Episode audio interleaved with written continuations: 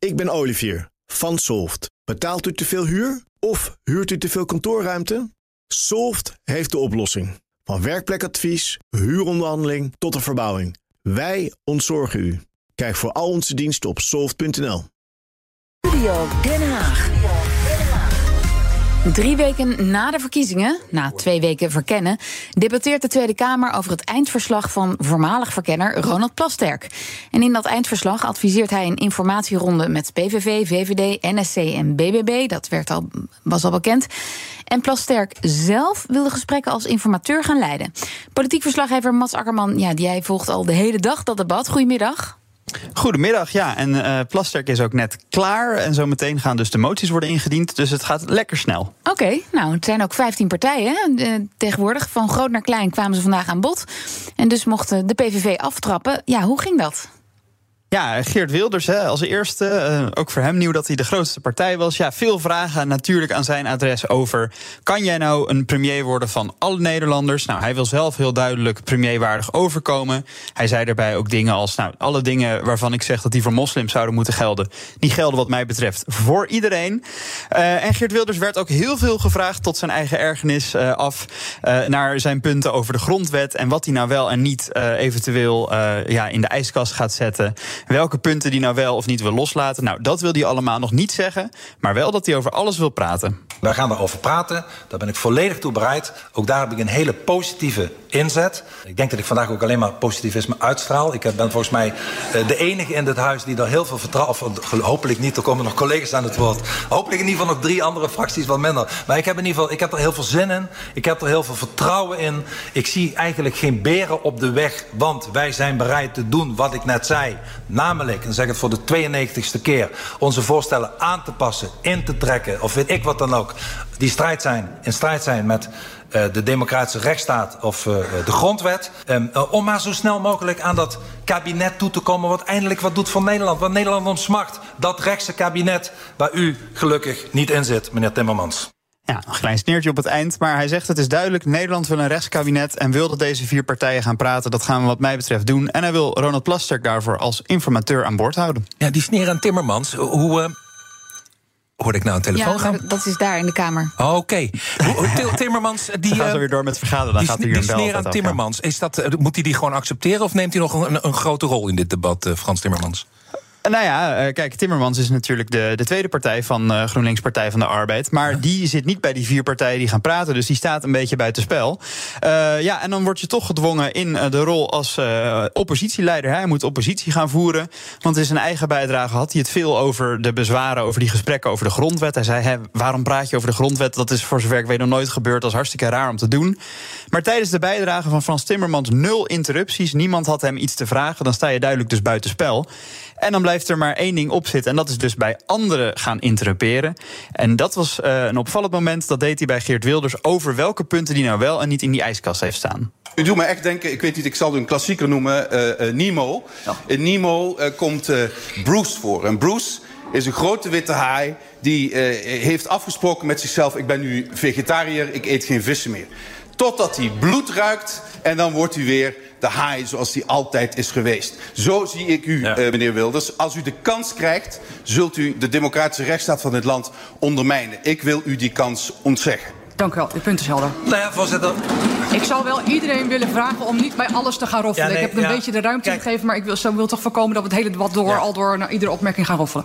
Zeker, voorzitter, maar ik wil hier wel even op reageren. Kijk, ik heb nou heel veel vergelijkingen uh, die ik over u kan maken in mijn hoofd zitten. Uh, maar ik ga het niet doen. Gelukkig. Ik ga het niet doen. Ik ga me beheersen. Ik ga daar, ik ga daar, ik ga daar boven staan. Um, um, ik ga uh, zeggen. Um, uh, ziet u, ik oefen al een beetje voor minister-presidentschap, uh, zoals u ziet. Ja, dat moet toch zeggen, dat is toch wel iets anders dan hoe we Geert Wilders kennen. Want die zou hier normaal misschien wel iets feller op ingaan, zo'n ja. avond van Frans Timmermans. Inderdaad. En dat buitenspel, daar heeft Timmermans natuurlijk wel zelf voor gekozen, toch? Die zei meteen na de verkiezingsuitslag: uh, ons past de oppositierol. Wij gaan sowieso niet in een kabinet met Wilders. Ja, en nou, hij heeft in ieder geval gezegd dat het logisch is dat de grootste partij het eerste initiatief moet hebben. En dat is de PVV. Ja, en, en een heel Zou ik de leden mogen verzoeken om hun plek weer, in te gaan nemen? en daarmee ook. Uitzetten hier. Oh, oké. Dat, dit is bij jou in Den Haag. Ja. Dit is bij mij. Ja, ik had de livestream nog openstaan. Dan dacht ik, weet ik of er nog wat gebeurt. Maar ik wist niet dat het geluid ook aanstond. Nee. Um, maar ja, nee, ja, hij heeft er ook een beetje zelf voor gekozen, Frans Timmermans, die rol uh, in de oppositie. Um, maar ook wel logisch als je de tweede bent. En als alle andere grote partijen rechtse partijen zijn en jij bent uh, links, ja, dan, dan val je gewoon buiten de boot. En dat is een rol waar hij uh, ja, nu in moet zien te komen. En iets anders, VVD-leider uh, Dylan Jezelgus, die werd ook nog flink aangevallen vandaag. En dan ging het over haar opstelling. Wat, wat verwijten de partij haar?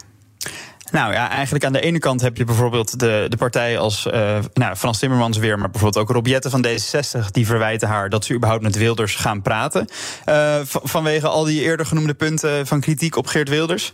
Maar er is ook een helft, zoals de SGP en Ja21, dat wat rechtsere partijen, die zeggen: ja, waarom willen jullie alleen een rechtskabinet gedogen als VVD en waarom willen jullie niet volwaardig meedoen? Daar hebben jullie ervaring mee. Jullie hebben goede ministers in het verleden geleverd.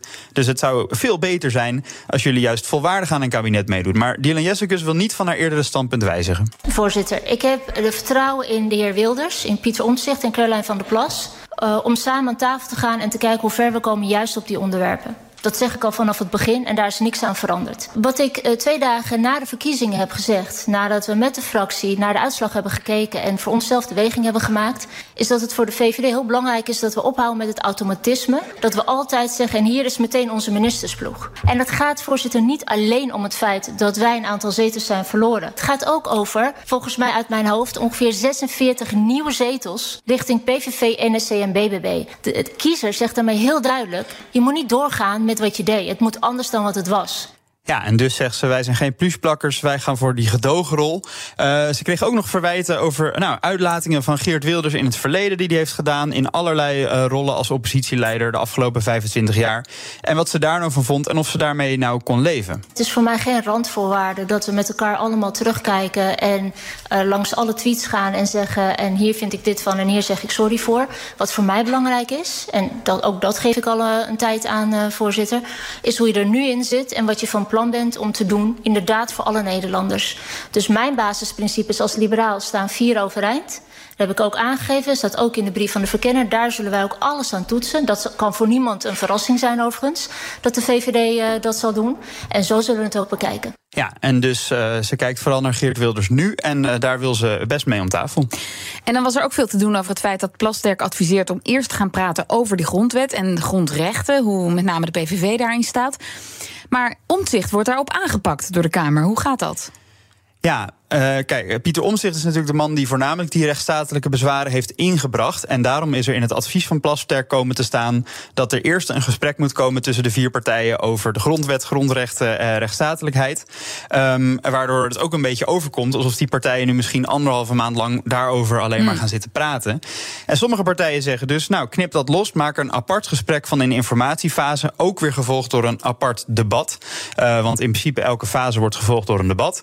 Maar daar, daar wil Pieter om zich niet in mee, want hij vindt eigenlijk dat die knip dat dat al duidelijk in die opdracht zit van Ronald Plasterk. Er zit een knip in die opdracht. En, ik ben, en dat vond ik belangrijk dat hij erin zet. Er staat echt in, indien er overeenstemming is op het eerste punt, gaan we verder naar het tweede punt. Dus daar zal ook separaat over gerapporteerd worden in uh, de brief. Daar zal ik ook wel voor zorgen. Dat zeg ik hier u ook toe. En, en desnoods, als dat niet in het verslag zal staan omdat ik niet over zijn pen ga, dan schrijven we dat zelf wel op. Dat vind ik allemaal niet zo spannend. Maar um, ja, ik denk dat het nu verstandig is om in ieder geval twee stapjes te zetten. Want er zijn nog wel meer stappen die gezet moeten worden. Ik heb u gezegd, we weten ook nog niet welke vorm dit gaat, uh, gaat doen.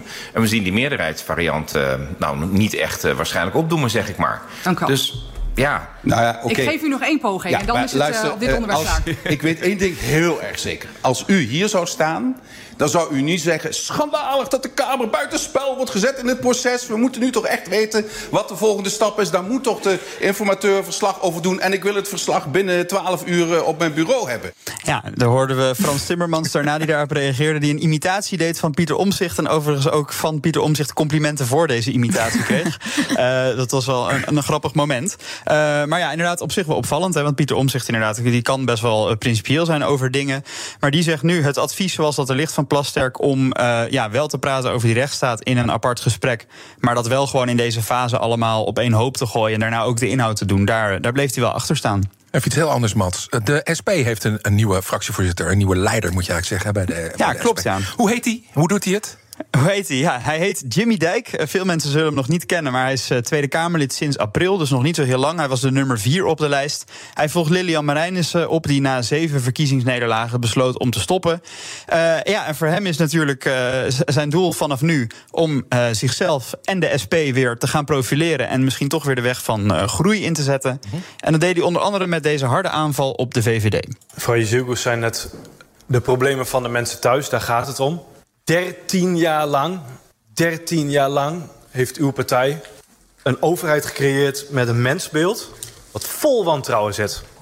Alsof mensen een paar euro's te veel zouden nemen van de overheid. Je ziet het in allerlei problemen terug. Problemen met de aardbevingen in Groningen. Maar laat ik even het toeslagenschandaal eruit halen. Het toeslagenschandaal waarbij mensen hun leven is verwoest. En u zegt net, mensen zijn er helemaal klaar mee. Weet u waar ik nog helemaal klaar mee ben? Dat als er zo'n toeslagenschandaal is wat jarenlang speelt... waarbij de moties hier in de Kamer worden aangenomen om het op te lossen... dat uw partij de afgelopen jaren constant heeft weggekeken daarvoor... en nu het nog steeds niet voor elkaar krijgt om die moties uit te voeren. Ik vraag me af, bent u daar ook klaar mee? Ja, Jimmy Dijk van de SP, dus de nieuwe partijleider. En die gaat zich de komende tijd, denk ik, vaker duidelijk in de kijker proberen te spelen.